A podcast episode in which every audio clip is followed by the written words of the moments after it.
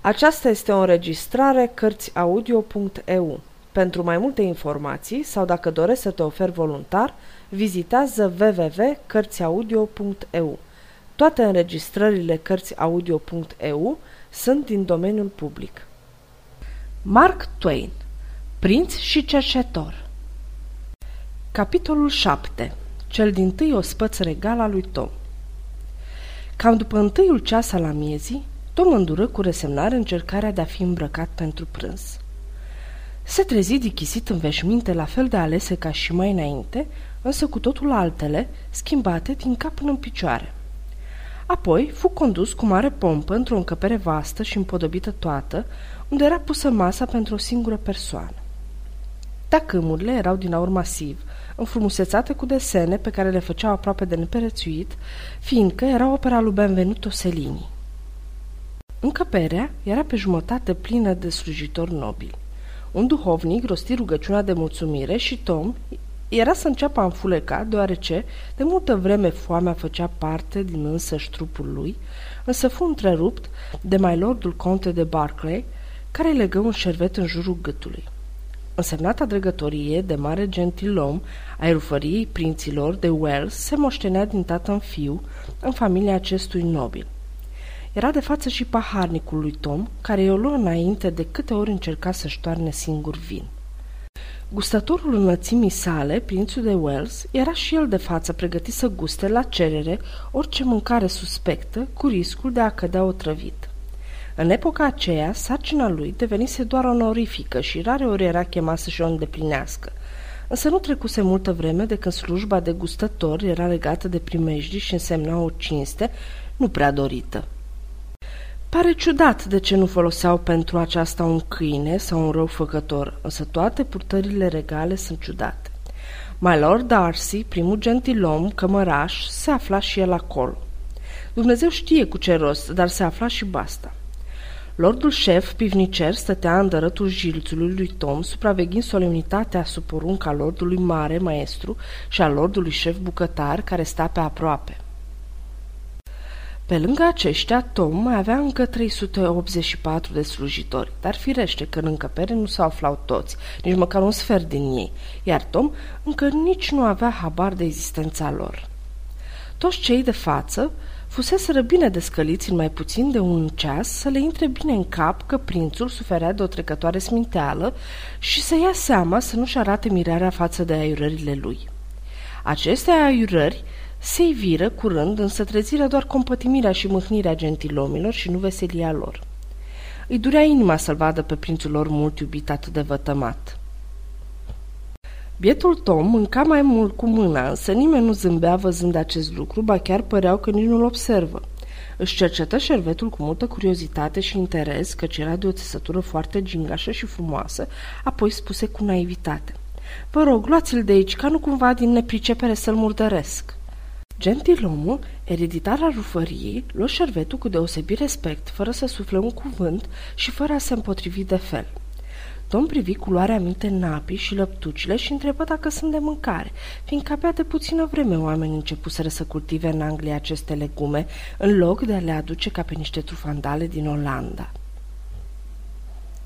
I se răspunse cu un respect plin de gravitate și fără a se trăda vreo mirare. După ce îi sprăvi și desertul, își umplu buzunarele cu alune, dar nimeni nu păru că ia în seamă faptul sau că-i stânjenit de gestul său.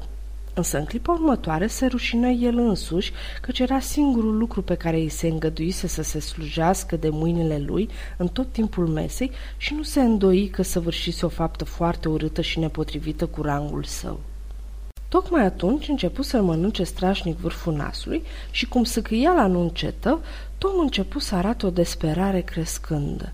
Se uită rugător când la unul, când la celălalt din lor zi din jurul și dă dură lacrimile.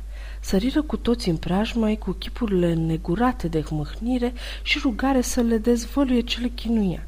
Tom spuse cu o spaimă sinceră.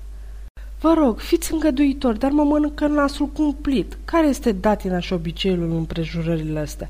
Vă rog, fără zăbavă, căci mult nu mai pot îndura. Nimeni nu zâmbi, însă toți erau grozav de încurcați și se uitară unul la altul, fremătându-se amarnic să află un sfat.